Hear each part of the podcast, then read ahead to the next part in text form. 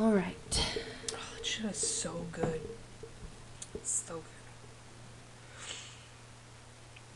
It's recording. Oh, why do you always do this to me? It's I sound like a complete reject every single time we start these podcasts. Hmm, because okay. she never tells me anything. By the way, it was my drink that she was complimenting. yes, it is. It is her drink. Let it be known. So I guess we can just jump right into it tonight, guys. Hi. Um, so the drink that Jen made is really good, and it's like a cherry vodka sour with watermelon soda, mm-hmm. and it's honestly one of the best ones that I've ever had. Just saying. Yep, it's really good. Done. Although I'm not drinking tonight because I'm sick. I don't want to mess with my immune system. I got a vacation to get to next week, so I ain't about that life. One thing you guys should know about Jennifer is if anyone even thinks about trying to possibly be sick within the next three weeks, she will excommunicate you from her life. This is true. I cannot stand being sick. So don't talk to me if you're sick. Didn't you like? I could have swore there was one time where you like sprayed Trey with Windex or something because he kept coughing. No, the motherfucker kept walking around the house touching doorknobs and shit while he was sick. So I went behind him and wiped every single doorknob down. With the with the Lysol wipes, yes, that's what it was. Okay. no, it wasn't Lysol. It was um, EPA. Oh, the hospital grade. She has legit hospital grade cleaner, guys. Like it's in the kitchen right now. Oh, jeez. yeah. Yep.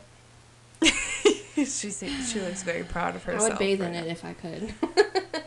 I mean, I wouldn't, but that's just me. yeah. Okay, so Jen's gonna go first with her story tonight. This week is true crime. Super excited. She says Mhm. it's very messed up. So It is. let's get going. Alrighty then. so, sorry if I'm a mouth breather today. Like I said, I'm sick. Um, okay, so this is actually the story of Jaycee Lee Dugard. Have you ever heard of her? No, actually, Okay. So, that was my chest hitting my microphone as I Let's- adjusted the let's seat. not- My bad. it's not um motorboat. um, okay, so on the morning of June 11th, 1991, a girl named Jaycee Lee Dugard was kidnapped from her bus stop about 1,500 feet from her house. Her dad, or her stepdad, was actually outside in the garage working on his car at the time, and he saw it happen. Oh my gosh. He tried to chase the car down on his bicycle, but he never caught up to them. A man named Philip Garrido and his wife Nancy pulled up in a car and asked Stacy to come over to the car. And she thought that they were asking for directions or something. She was 11 years old. So she decided to go over there, and next thing she knew, she felt numb because Philip used a stun gun on her. And then he dragged her into the car and took off. um, during the car ride, JC woke up, and the car ride was about three hours long, two to three hours long. They only lived 300 miles from where she was snatched. Um, in the car ride, she woke up and she kept telling them that her family couldn't afford a, a ransom because her first thought was that when you get kidnapped, you you have to pay a ransom in order to go home or whatever. And she kept, yeah, she kept saying that her family couldn't afford it. Um, they wouldn't really answer her or talk her or anything like that. They just ignored her. Um, when they got back to Philip's house, he um, took all of her clothes away and he put a blanket over her head and walked her through to his backyard to a small opening in the fence. And um, behind the fence, he had a network of sheds and tents, and one of them was completely soundproof, which is where he held her. yeah. Put the mic closer to your mouth. Yeah, sorry. Um, so at this point, he handcuffs her and he told her that there was rabid dogs outside that were going to get her if she tried to run away. Smart. Yep. So he locked her inside, and that was that. And let me go ahead and show you the house. Oh, that is so good. It's kind of like our house, where they have two separate lots. Holy crap. Yeah. Okay. So, um, at this point, her family is like super, you know, trying to look for her. She has classmates skipping school, going out, like handing out flyers. Her mom went on the news and was begging for information and all kinds of stuff. She, her mom, never stopped looking for her. Um, and then I'll just give you some background on Philip. So, this is so fucked up. Oh my god, this is so fucked up. Okay, so in 1972, Garrido was actually arrested for drugging and raping a 14 year old girl. Jeez. The, the charges were actually dropped though because the girl wouldn't testify. So then, in 1976, he abducted a 25 year old woman and raped her in a warehouse and held her hostage for eight hours. But this time he was caught and he was sentenced to 50 years in federal prison for kidnapping and another five for sexual assault. Wait, five? Yeah. but he was released 11 years later um, on good behavior in 1988 Of course he was. on parole. mm-hmm. So yeah. Um. Now back to JC. Um, he he kept her in the soundproof shed for a week, coming in and talking to her pretty much every single day. Um, and then one day he brought her in a milkshake, and he told her that that was the, that everything was going to change that day. And um, he raped her. That was the first time. Jeez. Um, up until that point, I watched a documentary with her, or it was an interview with Diane Sawyer, and she said that up until that point, she had never known what sex was. She had never heard of it. She'd never seen any like movies with it in it, so she didn't know what the fuck was going on. It was the 80s. She was 11. It was it was the nineties. The 90s? But yeah, it was nineteen ninety one. Oh, yeah. Um, so he continued to visit her pretty much every single day, bringing her milkshakes and telling her stories. And she re- she started, you know, developing kind of like Stockholm syndrome, but they're saying that she didn't have that, but it was kind of like it. Mm-hmm. She she relied on him for her only human contact. She didn't um, see anybody else. She didn't go anywhere. She didn't leave the soundproof room. Where was Um, his wife? He wouldn't let her see her. We'll get to that. Um, so he eventually gave her a TV, and but the only channel that she got, that she had on it was QVC. So she just watched like jewelry being sold all the time. That was her only TV. Jeez. And about a month and a half later, he moved her into a bigger room and he had her staying there off and on. And at this point, he told her that the demons or the demon angels let him take her to help him with his sexual tendencies. He was still under the oh, this is another note that I put. He was still under the care of the doctors assigned to him for his parole. And he actually had an appointment 3 days before her kidnapping and then 4 days afterwards. And no one like suspected anything. Um, he told JC that, like, when he came back from the doctor appointment after he kidnapped her, he told her that society had ignored him and that that was why she was there. Yeah. He told her that she was protecting other girls by staying there with him, and um, one day he put the stun gun out on the table where she could see it, and he brought out drugs and began what he named runs. He he would call them runs, and it would be drug-filled binges. And um, he would he would make her do stuff like he made her dress up for hours, and then he'd make her help him cut out pictures of women for collages out of like porn magazines and like little girl pictures and shit. Yeah, and make collage make uh, make collages with him. What the? Yeah. and then he would make her sit there for hours and listen for the voices that he was hearing in his head. And um, then eventually he would break down and cry and talk about how horrible of a person he was and ask for her forgiveness. And then he would end it by threatening her and telling her that she better keep quiet or he's going to sell her to someone who will lock her in a cage. Which, of course, made her terrified. Yeah. She was 11 years old and she didn't want to go anywhere worse. So, anyways, he kept moving her back and forth between the soundproof shed and the room where she was handcuffed to the bed. But seven months in, Philip finally allowed his wife, yeah, Philip finally allowed his wife to meet JC. She bought uh, JC a bear, a Barbie, and some chocolate milk.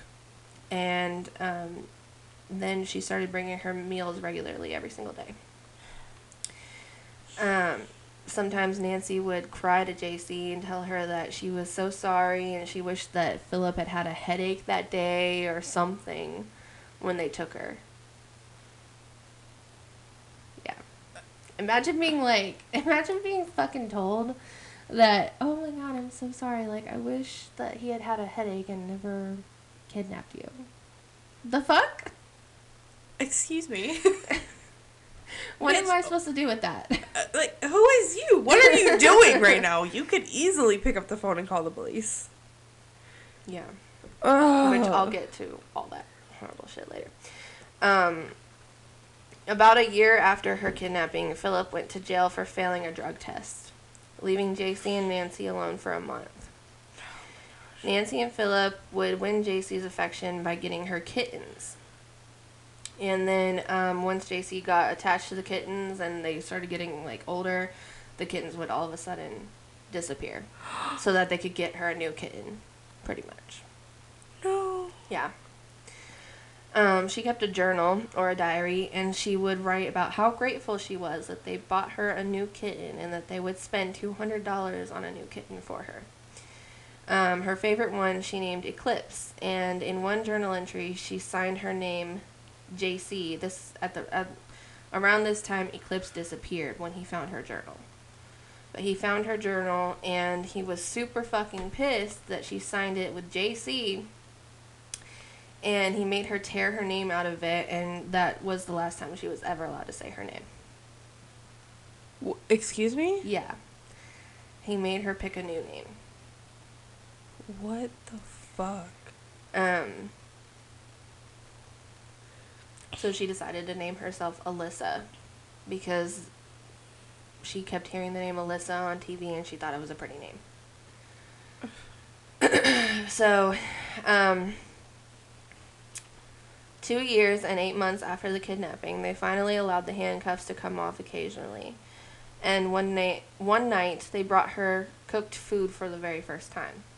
So up until this point, I think she was only eating like microwavable stuff. And um, because there was a microwave in the shed. Um, but yeah, it was cabbage and corned beef. Like imagine that being your first fucking meal. in two years. That's not microwavable. I mean, I love cabbage and corned beef, but really, No. couldn't spring for a pizza. um, so at this time, that night, they told her that they thought she was pregnant.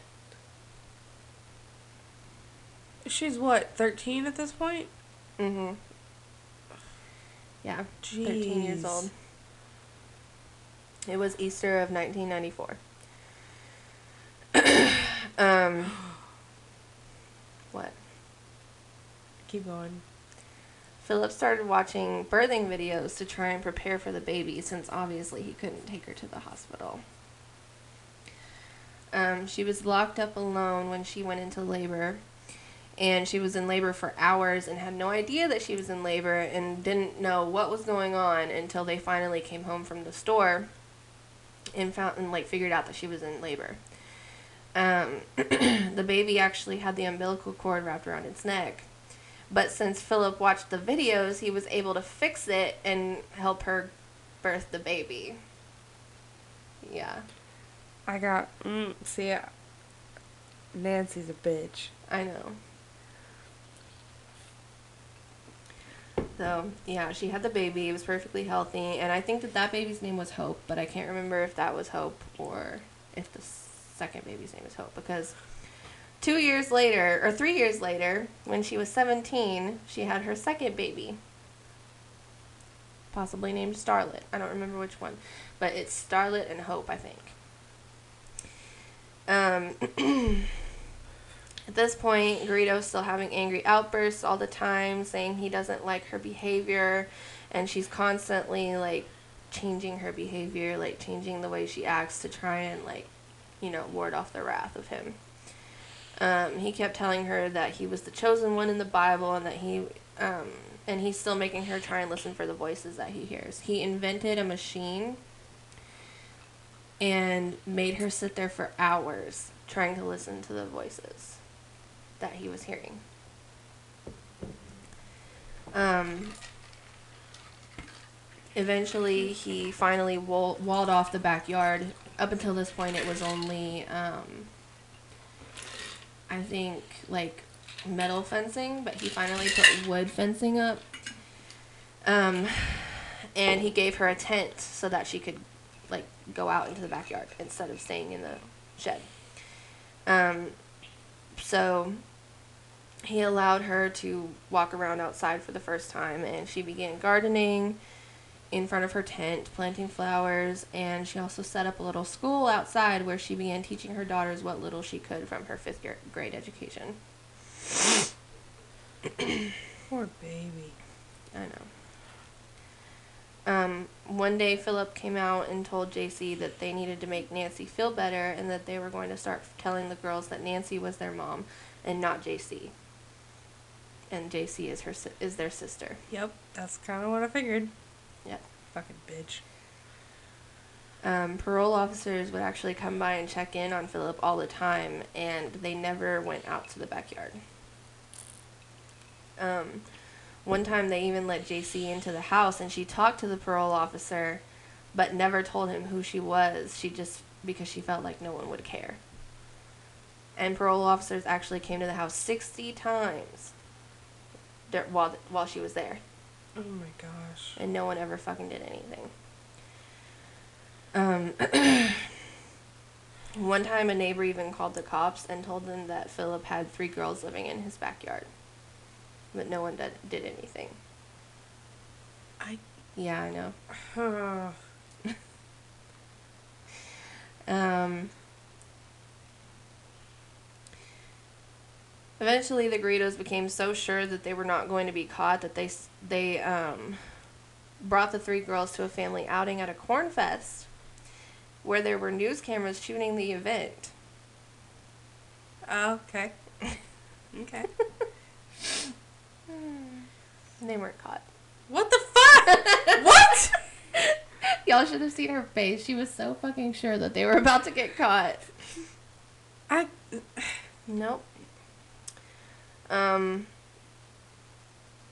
one thing to know is that they did that Garrido did stop his sexual relationship as it was put. Old. Yeah, once she had the second baby. So, thank God for her because I feel like at this point she would have had like ten children. Yeah. Um.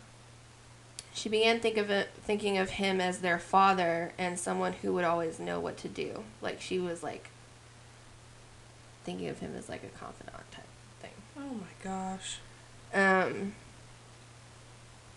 the reason that she never ran is because she was told that the outside world was dangerous, filled with rapists and pedophiles. you don't say. really? ironically enough, that's what's in your fucking house. um, and that she could never protect her daughters out there, and they were safe there, so she never saw a reason to run because the girls weren't being hurt. um, then one year, Garrido started a print shop, and he actually had JC designing invitations and cards and stuff on a computer that had internet. But he told her that if she attempted to co- contact anybody, the computer would track everything she did. Okay. Yeah, right. It's the fucking 90s. Like, no, no. Can I borrow some of your soda? Yeah. For what? For my drink. Um, so, although Philip Garrido earned a living through a small printing business, he eventually became more of a religious fanatic than anything else. He created a website and a machine through which he um, thought that he could hear the divine messages as part of his God's Desire organization. He started an organization called God's Desire. Um, one day, Philip actually went to um, UC Berkeley and he began posting flyers about his religion all over campus. Um, he took JC's daughters with him, and um, someone noted that they looked very withdrawn and unhappy, which drew the attention of two um, campus police officers. Um, both of them were women, by the way. That is very. That's a. We should remember this. Women are better. I'm sorry. um, Same. no offense to all the men out there, but I mean, listen. Both women said that they didn't like what they saw and that the girls weren't giving up any or weren't giving on any sign that they were um, in trouble, but that they felt like they were. yeah. Intuition. Um, one officer said that she seemed very out, or that he, Philip, seemed very out there. She just didn't know how out there he was Mm-hmm. until she ran a background check. Um, the women decided to strike up a conversation with him and they listened to his delusional rant for a while. But as soon as they got the chance, they ran back to the office to check on his name and they ran a background check and discovered that he was a convicted sex offender on parole. Um, so then they they were like, "Hey, um, why don't you come back tomorrow? We'll set up a meeting with the dean or whatever." Mm-hmm. And then basically just to get him out of there. And then they um, alerted the parole officer or whatever and told them what was going on. And the next day he was summoned to the parole office for a checkup. And he decided to bring the entire family his wife, the two girls, and JC. He brought all of them.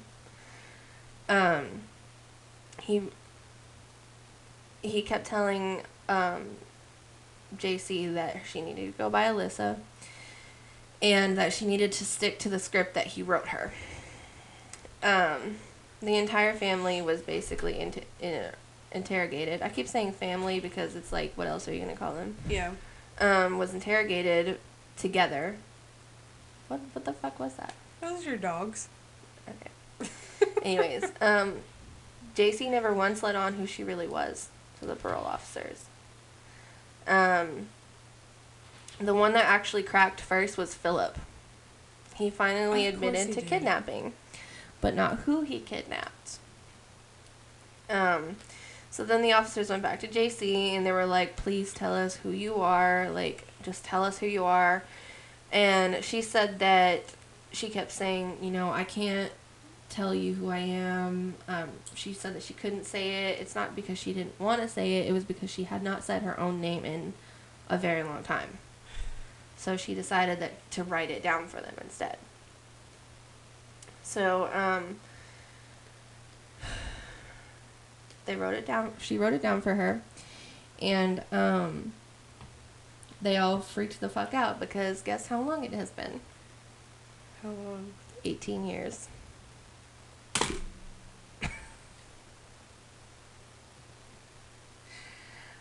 Yeah, he fucking had her for 18 years. I hate people. I don't think it's registering on the thing. I said I hate people, guys. That's what I said. Um, so Philip Garrido was sentenced to 431 years to life in prison. Good. Bet he ain't getting out now. Yep. Um, he had her from the age 11 to 29. Oh my gosh. Um, she was rescued in August of 2009. Um, his wife, Nancy, was sentenced to 36 years to life in prison for her role in the abduction and rape. But I honestly think that she should have gotten way longer than that. Although she's 50, she's 55, so 36 years you know, she'll she'll be dying or dead. But I don't care. she could get out on parole. Yeah, exactly. She has no business. I guarantee you the only reason she was even going along with the kidnapping was so that she could have babies. Yeah. Um, JC actually, she didn't go to court, but she did leave a statement that her mom read in court, and I have it here. Okay. it. Okay, so here's the statement. Philip Garrido, you are wrong. I could never say that to you before, but I have the freedom now, and I'm saying that you are a liar and all of your so called theories are wrong. Everything you have ever done to me has been wrong, and someday I hope you can see that. What you and Nancy did was reprehensible. You always justified everything to suit yourself, but the reality is and always has been that to make someone else suffer for your inability to control yourself and for you, Nancy, to, facil- to facilitate his behavior and trick young girls for his pleasure is evil. There is no God in the universe that would condone your actions. To you, Philip, I say that I have always been a thing for your own amusement. I hated every second of every day of 18 years because of you and the sexual perversion you forced on me. To you, Nancy, I have nothing to say. Both of you can save your apologies and empty words. For all the crimes you have both committed, I hope you have as many sleepless nights as I did. Yes, I think of all of those years I am angry because you stole my life and that of my family. Thankfully, I am doing well now and no longer live in a nightmare. I have wonderful friends and family around me, something you can never take from me again. You do not matter anymore. Good for her. Um, because of the fact that the parole officers vid- visited so many times and never caught anything, they never did anything whenever the neighbors called the police. Um, they ex- they sued the state of California, and California settled with them for twenty million dollars. Hey, good job. I know. I feel like she deserved a lot more than that. But yeah, and that is the story of Jaycee Dugard. That is okay. That is pretty fucked up. Yeah, Yeah, it's right. fucking crazy. But- Eighteen fucking years. That oh my gosh! Could you imagine what she went through every single day of her life? I know. I mean, for the first what six years, she was in complete isolation with just that bastard for company. Mm-hmm. And they and Nancy, yeah. Once the second baby was a little bit older, they finally gave her the tent and let her, you know. But yeah, And I, I bet that he he he'll never he won't admit it, but I bet after he stopped sleeping with Nancy because she got too old, he was out. you mean J.C. Yeah, JC, sorry. That he went out and at least tried to molest other little girls Probably, yeah. because the predators like that they don't stop. I know. Gosh, that's disgusting. I know it's fucking sick. And her daughters are my age. Like one of them is 25 and the other one's your age, 22. And she's what? She's She's 29 or she's 39 right now. oh my gosh. And um, supposedly, she has stated that she wouldn't hold her daughters back from going to visit their dad in prison if they felt like they needed closure, but she hopes that they never do. That's good of her though because they need to have their own. Yeah, but the girls know what, ha- like, that everything that they've ever been told is a lie. And Yeah. It's crazy. I wonder if they knew that JC was their mom. They just and just like in secret, she might have told them, you know, don't say that I'm your mom, like around them or whatever. I feel like yeah, because by the time he uh, he told JC to stop referring to them as her children, that she'd already been like imprinted on them and, and stuff. Like the oldest one was what three years old, something like that. Uh, probably like four or five. Yeah. So she's definitely old enough to understand JC is her mother. Yeah. And then the, of course, she would, the the younger one wouldn't, but her oldest daughter would definitely tell the younger one as she got older, Nancy's your pretend mom. Mm-hmm. So I, I, I 100% believe that. I don't know, but she read a book. It's called, um, I think it's called A Life Stolen by Jaycee Dugard. Let me look. That's accurate. Um, but I kind of want to read it. Yeah, I do. Just because, like, you really can't get much information about it if unless you um, read her book. So, okay, it's called A Stolen Life, a memoir by Jaycee Dugard. So yeah, that is the story. Well, yours was really messed up. but I gotta say that mine is really messed up. I mean, I figured that yours would be.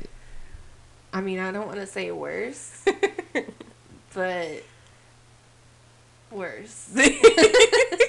That's just because for some reason I keep doing serial killers, and I've noticed that they keep getting progressively worse every time I do one. Do you need help? I mean, I might have a little bit of an obsession, but I know I keep looking for like other things, things that are not serial killers, because I'm like, I need. I need to branch out, right? okay, so I'm gonna I'm gonna go ahead and say right now that next true crime I'm not gonna do a serial killer. Okay. Hold me to that. All right. So, have you ever heard of Albert Fish? No. He has been named the nation's one of the nation's most notorious serial killers of all time. Hmm. This is him. Okay. Creepy That does look a little looking. Creepy. Yeah, super creepy. Oh shit! I forgot to. I forgot to show you my guy. Yeah, you did. Go ahead and show me real quick before I dive in. Yeah. Before deeper. we get into this, here, just go like that, because you can see the pictures of the tents and everything I'm that they lived in and the shed. Oh my gosh, that's disgusting. Oop, wrong way. Oh my, this is literally gross. Why would they? Really? That's the savior of the universe? really? I can't believe that that's what his wife looks like. I didn't expect it. And this is what she looks like? Yeah, that was her when she was abducted, and that's her now at 39. She's beautiful. I know she is really pretty. I don't know what the daughters look like. They've been kept out of the spotlight. Uh, thankfully, honestly. Yeah. It'll be kind of hard to keep her out of the spotlight after Yeah. finding her after 18 years. Yeah. All right, so dude is messed up. He uh, he's had several names after he was captured. Um, he has like his his real, I guess his real name or whatever. There's like three different. He has like six different real person names, and then he has like a bunch of different spooky names, Real person names? like you know John Doe, Oh, okay. Jaden Lambert, whatever. Um, so his his most popular one, other than Albert Fish, is Hamilton Howard. Okay. So what's his real, real name? His real, real name is Albert Fish, Okay. but those are names that he kind of went by whenever he was kind of like conning aliases? people. Yeah, that's what I meant. There, you go. there's the word. I was like, what does she say? no one understands my brain. Um, so, but he was known as like his ghost, his ghost names or whatever uh, are the Gray Man, Werewolf of Wysteria, the Brooklyn Vampire, the Moon Maniac, and the Boogeyman. Okay. Wait, what do you mean by his ghost names? Though that's kind of like what the papers called him. Oh, okay. Identified him as like you know how they give the serial killers a. mm-hmm. Yeah. So, So like his nicknames? yeah, so kind of Okay. everywhere he went. Yeah. Um he was born May 19th, 1870 and died January 16th, 1936. He uh he'd admitted to molesting over 400 children. Jesus Christ. There was no way to prove that number, but he proudly proclaimed that he molested over 400 children Jesus Christ. everywhere he went throughout his lifetime. Um, but he only tortured and murdered and um, ate a few of them. So let's just move on. Eight. Yep, we'll get Like there. how many? There's no counting, but a lot of them. A few of them. I was, I was trying to play it down a little bit to move on to the bigger story. Um, he was known to be uh, gentle and small looking and appeared to be like kind and trusting. So he was very like up, Let me not get that close to the. he was very slight and mousy and appeared to be kind and whatever. But like people trusted him with their kids for some Ew, reason. What the fuck? To me, he looks like Herbert the pervert, but to other people back then, apparently he was a very he was like the go-to babysitter. Um, What kind of man babysits though? Like that's a like not to be sexist, but that's a female job. Like most wi- like it's mostly women that babysit and children. Yeah. Um, hang on, hang up. I'm a little congested. So a lot of like the newspapers and the police reports say that his crimes were so unbelievably cruel that they refused to even publish details Like in the paper. in anything. I was thinking, okay, this was a long time ago. There was no internet. Okay. Yeah, and even Wow. like police reports were like blacked out. What the fuck? Yeah, it's You that think that they would bad. at least have it in the police reports? Not not once they closed the case. Um, so he was born in Washington D.C. and he had a like a lot of people in his family had different mental illnesses between schizophrenia, bipolar, mania, crazy tree. Mm-hmm. Um, and at a young age, his parents abandoned him and sent him to an orphanage where he was abused frequently. What the fuck?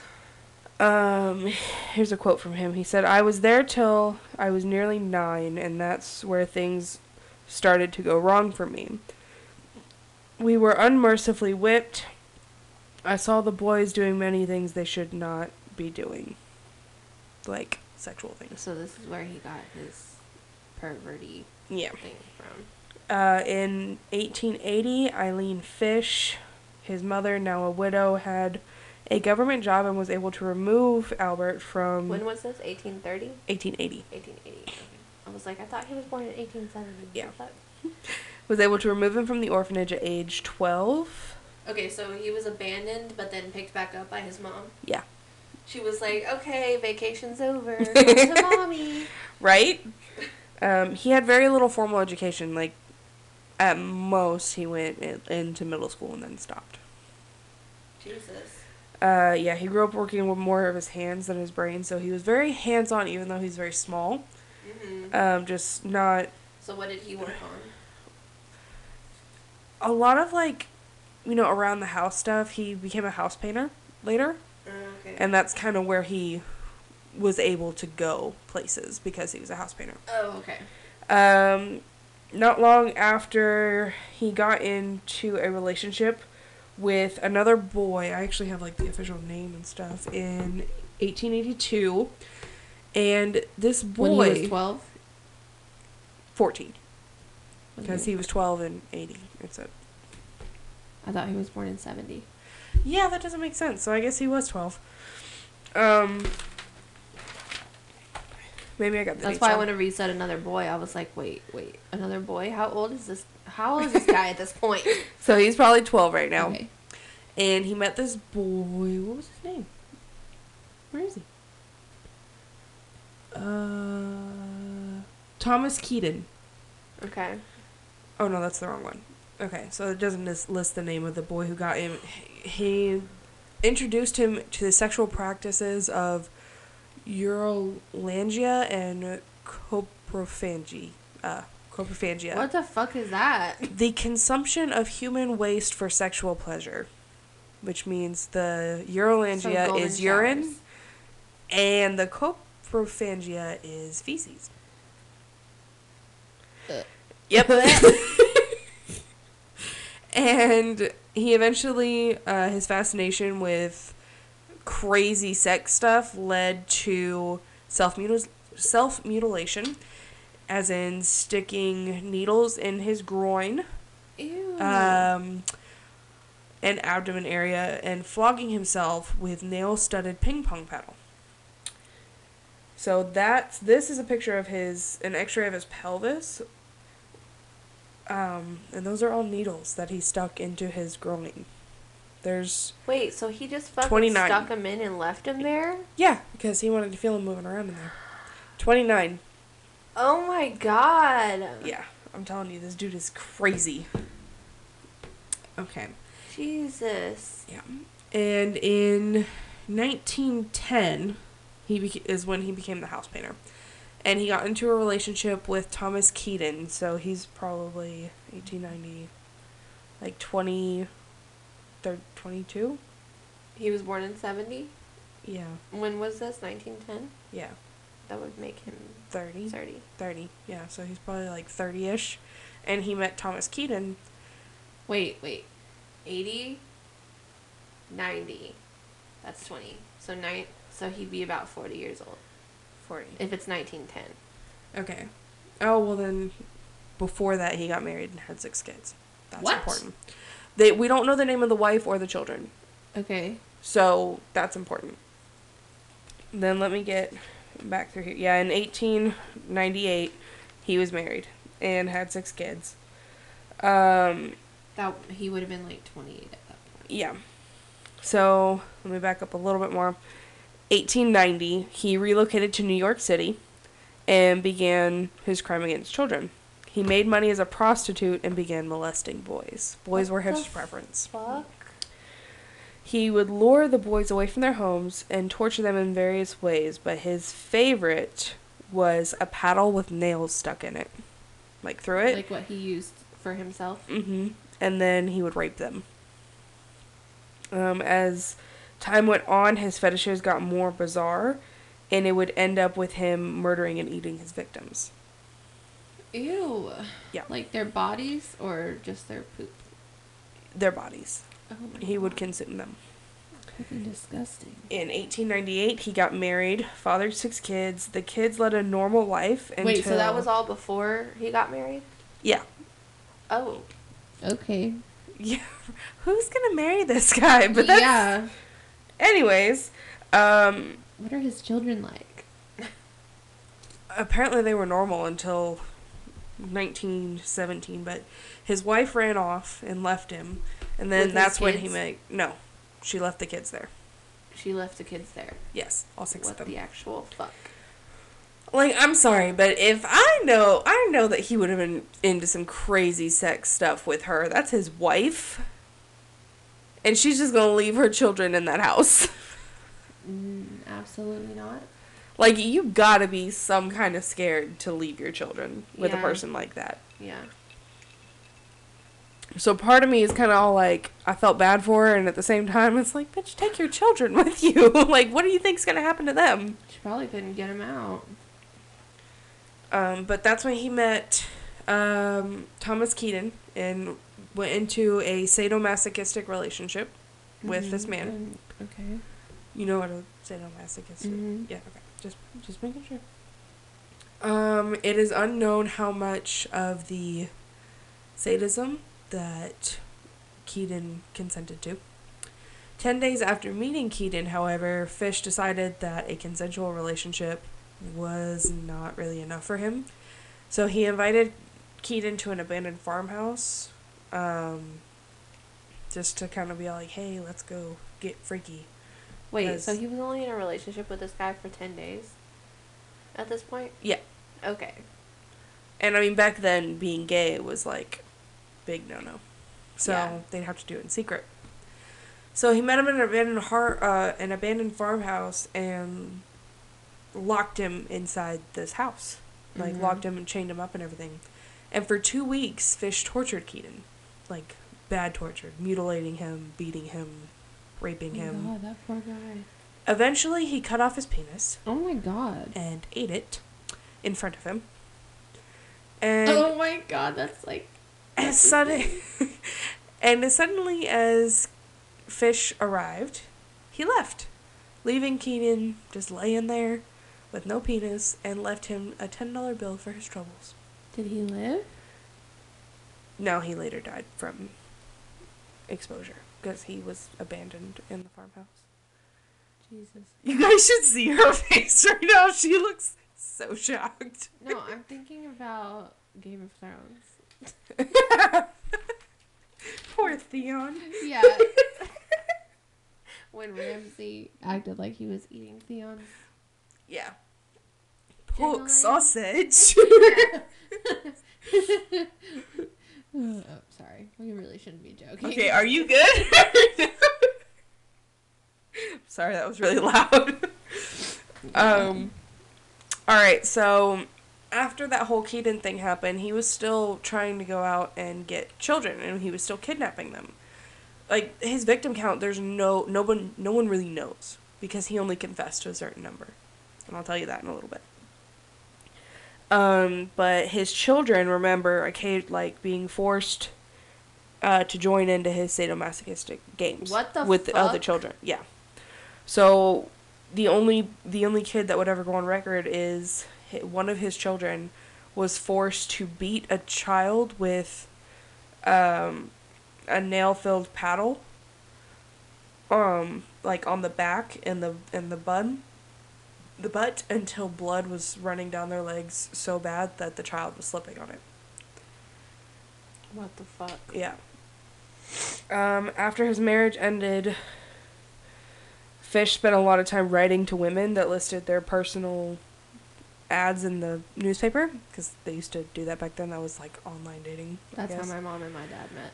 Yeah, that's so creepy. Anyways, um, in his letters, he would go into graphic detail of sexual acts that he wanted to do to them all. He all listed them as anonymous until they were they would accept his invitation. Um, the ac- the acts were so disgusting and vile that they never they were never made public. Can you imagine? Out of all the things that have been made public over the years, these letters I still couldn't find one. Today, I couldn't find any. Jesus. So how bad did they have to be Mm. for me in 2019 not to be able to find one? Yeah. That is insane. Um, he apparently sent letters completely offended whenever they refused um, to to accept his hand, and it wasn't like his hand in marriage or anything. Ah, sorry, Jen's doing some weird shit. I was itching my armpit. Ah, she's like moving away from the mic so no one can hear her I could scratch. see it. I could see it registering on the computer, and I was like, I was like, let me just go over here Oh, itch jeez. this. All right. What was Sorry. this? No. Um, he was offended, he was offended when no one accepted his hand, and it wasn't his hand in marriage. It was his hand in administering pain to children. wait. So they he he basically told them that that's what he wanted to do. Yeah, and he invited them to join. Oh my god. Yeah. Who just admits to wanting to do shit like this? This dude, like, I can't wrap my brain around this guy. This is like the one serial killer that I've looked into that I'm literally just. This is like the dark web before the dark web. Right? Like, there's- the dark newspaper. There's so much that I'm not putting in my notes to tell people just because I. It's too much. I can't do it. Um. So, like I said, he became a house painter um, to be able to work in different states across the country. hmm so he would always be moving around, uh, taking his children with him. It was speculated that he would choose states with large African American populations because in his the face in his research he said that the police would spend less time looking for a murder of an African American child than that of a Caucasian child. Yeah. Which back then It's the early 100% right, Jesus yeah. Christ. Fucking stupid. So several of his victims were were African American children, and they were selected to endure horrendous torture. Even like he made his own instru- instruments and labeled them instruments of hell. And a few of them were like the nail paddle, meat cleavers, Ew. knives, uh, like a meat tenderizer. Jesus. Oh, it was. Yeah, I could go into I detail, have chills. but I'm not going to. disgusted. Um, Those poor kids. so there was this one incident that kind of messed it all up for him. In 1928, he answered an ad for an Edward Budd the Budds were kind of a wealthier family in an area. It didn't tell me the exact location because I, I guess they wanted to protect the family. Because I. 2019. Yeah, right? They long gone. Um, but he um, accepted the ad for part time work to help with the family's finances. Um, and hang on, I sent myself a text message because I didn't want to write all this down. Hack. Okay. uh, so when Fish arrived on um, on June fourth, because he was delayed a little bit, so he came on June fourth as promised, and he came get, bearing gifts for all of the uh, Budd children. And there were a bunch of them running around. Um, wait, wait. Why was he going there again? He accepted an ad to work for them. Okay. He was gonna be like their accountant or whatever, which doesn't make sense because he has no education. But whatever. Okay. I see. He visited with the family over lunch. You know, everyone got along. They thought he was super charismatic, and um, he seemed like a typical loving grandfather. Because it's it's 1928 at this point, so he's, he's, like 58. yeah, he's like I actually have a picture of him old if you want to see it. Wait, the other one was not of him old. No, that's whenever he was like 30. Oh, okay. Okay, the only picture of him old is in how he ends up. Anyways, um, so after lunch, Fish explained that. So he had told the Budd family that he had to leave after lunch because he had to attend uh, attend a child's birthday party at his sister's house, and um, that he regretted to have to leave so soon, but that he would be back the next day for work. Um, well, he brought it up that their oldest daughter, Grace, should come to the party because it was for a girl's birthday and that she would enjoy herself. Oh yeah, just send your daughter with some fucking stranger that just walked in the door. Yeah, right? Well, 1928, I guess. They dressed her in her Sunday best. She was super excited because she hasn't really been to many parties that weren't for her family. And they left, and that was the last time she was ever seen alive again. What the fuck? Um, he claimed that there was a family emergency and he had to go back to New York immediately with his children, something to do with his kid's mom, and like he he phoned them or whatever and told them that and was never they never heard from him again.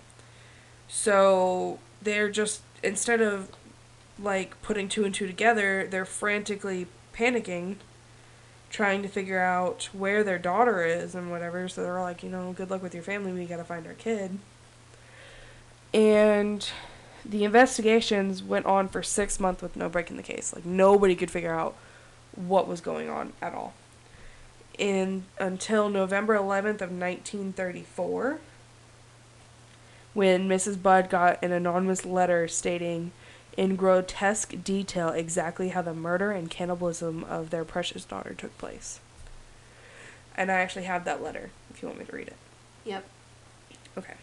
So, my dear Mrs. Budd, in 1894, a friend of mine slipped as a deckhand on a steamer on the steamer Tacoma, Captain John Davis. They sailed from San Francisco to Hong Kong, China. On arriving there, he and two others went ashore and got drunk. When they retra- when they returned, the boat was gone. At the time, there was a famine in China, and the meat of any kind from was from a dollar to three dollars a pound. So great was the suffering among the very poor that all the children under twelve were sold for food in order to keep the others from starving. What the fuck? A boy or girl under 14 was not safe in the street. You could go into any shop and ask for steak, chops, or stew meat. Part of a naked body of a boy or girl would be brought out just what you wanted to cut from. And Wait, is this a true story? Like, is this true? Or know. is he just, like, pulling He- his shit out of his ass? he might be pulling it up, but it's China. I don't oh know. Oh my god. Um, part of a naked girl would be brought out to show what part you wanted to cut from. A boy or girl's behind, which was the sweetest part of the body, was sold as veal, as a veal cutlet, and brought the highest price. John stayed there so long that he acquired a taste for human flesh, and on his return to New York, he stole two boys, one 7 and one eleven, took them to his home, stripped them naked, and tied them in a closet. Then burned everything they had on. Several times a day and night he would spank them and torture them and make their meat good and tender. First, he killed the 11 year old boy because he had the fattest ass, of course, and the most meat on it. Every part of his body was cooked and eaten except the head, bones, and guts. He was roasted in the oven, all of his ass, boiled, broiled, fried, and stewed. The little boy was next, went the same way. At that time, I was living at 409 East 100th Street, near near right side. He told me so often how good human flesh was, I made up my own mind to taste it. On Sunday, June 3rd, 1928, I called on you at 406 West 15th Street, brought you pot cheese and strawberries. We had lunch. Grace sat on my lap and kissed my cheek. Wait, who is Grace? The, Budd, bum- the Budd. yeah, the Budd daughter. I made up my mind that at that moment to eat her. Who did he send this letter to? Her mother, Oh my god! On the pretense of taking her to a party, you said yes, she could go. I took her to an empty house in Westchester. I had already that I had already picked out. When we got there, I told her to remain outside. She picked wildflowers. It was sweet. I went upstairs and stripped all of my clothes off. I knew if I did not want to get her blood on them, I couldn't be wearing them. When all was ready, I went to the window and called her. I hid in the closet until she was in the room. When she saw me all naked, she began to cry and tried to run downstairs. I grabbed her and she said she would tell her mama. I bet she was thinking you would come save her. First, I stripped her naked. How did she Oh kick, bite, and scratch? I choked her to death, then cut her into small pieces so I could take I could take the meat to my rooms, cook and eat it. How sweet and tender her little ass was roasted in my oven. Ew, oh my god, oh my god, oh my god, I cannot. It took me No! ni- I'm almost done. It took me 9 days to eat her entire body. I did not fuck her though. I Oh could have if I wished. She died a virgin. I thought you'd appreciate that. So that's the letter.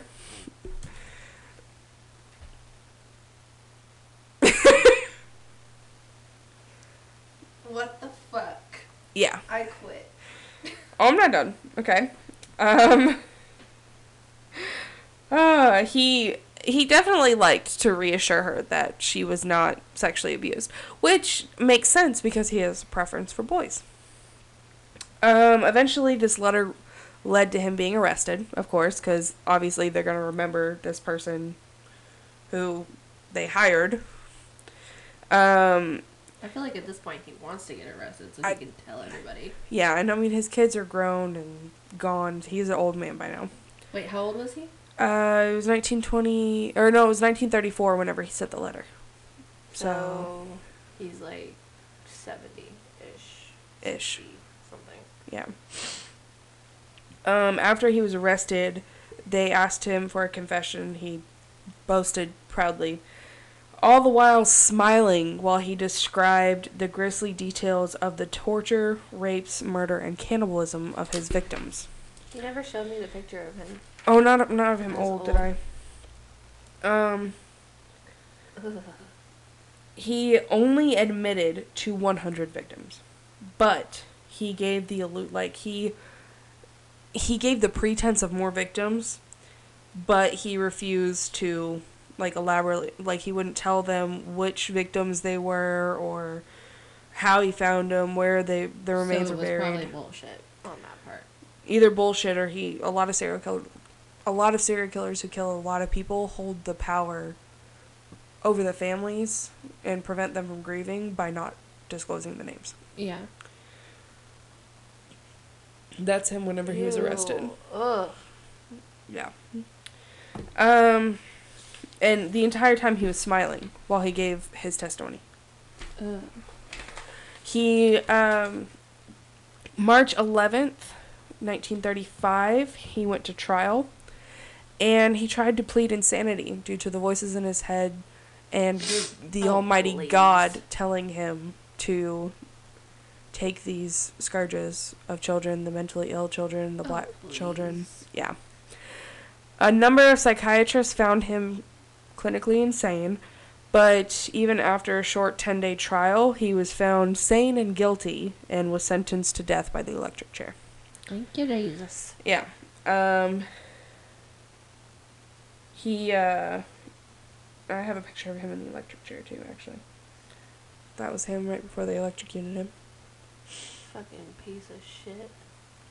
So he taunted guards and, and officers and everything like that for days, up, or up until days before he was executed. How long was he in jail before he was executed? Uh, he was executed January 16th, 1936. So he So was about a year. about a year on death row. They should have kept him there a little bit longer. Yeah. The best part about it is making them like Not know think when. about the fact that they're gonna die. Yep. A so year was not long enough. I'm surprised he didn't get killed by one of his fellow inmates before that point. oh, if you're on death row, you're in solitary confinement. Oh, yeah, I forgot about Yeah. that. You don't really have any interaction with the other inmates. Which also is bullshit because Oh yeah, ch- people who hurt kids don't do well in prison. no. um, so you see now why I kind of toned it down a little bit on the details. Yeah, that letter was fucking horrible. yeah. He- could it? you imagine? Yeah, that's it. Could you imagine your child's been missing for six months? And then you get that letter. Yeah. Ugh. Ugh. I'm disgusted right now. I'd be in prison because I would have killed. I would have found him before the cops did. I would have murdered him slowly, and I will fully admit that. Back then you wouldn't have. I don't even. Did they even have cars at that point? In the tw- in the thirties, yeah, yeah. Because they have cars in the twenties. During Prohibition, yeah. Um. Oh, okay. So that guy really screwed up my head. Uh, oh, you were supposed to tell me the joke. Oh yeah. okay. When I told when I was telling Ryan about my story earlier, and I was like, they had. I was like, Philip gave Jaycee a tent, and she lived in the tent. You know, she had she, the tents were in there for in the backyard for like eighteen years. He goes, "Oh wow, that's a testament to those tents. What brand was it? Ozark Trails." Are you serious? He goes, I want to know what brand those tents were. I was like, you fucking asshole. I, I think I just lost a little bit of respect for your husband. I was like, what the fuck? Oh, goodness. but yeah, I need a break from doing serial killers because that was. I still got shit in my head from the details that I read. That was crazy. All right, are we ready for our interesting fact today? Yeah. Okay. So, the bloodhound is the only animal whose evidence is administered in court. Really? Yes. You'd think that it'd be like German shepherds and stuff too, since they're the ones who find like drugs and stuff. Yeah, right?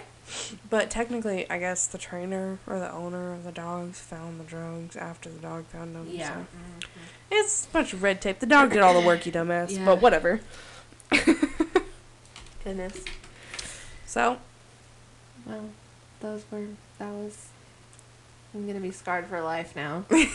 After that one. That's for damn sure. my bad. Sorry. I'll tone it down next time. God, that was crazy. well, thank you guys so much for listening today. We really appreciate all of it.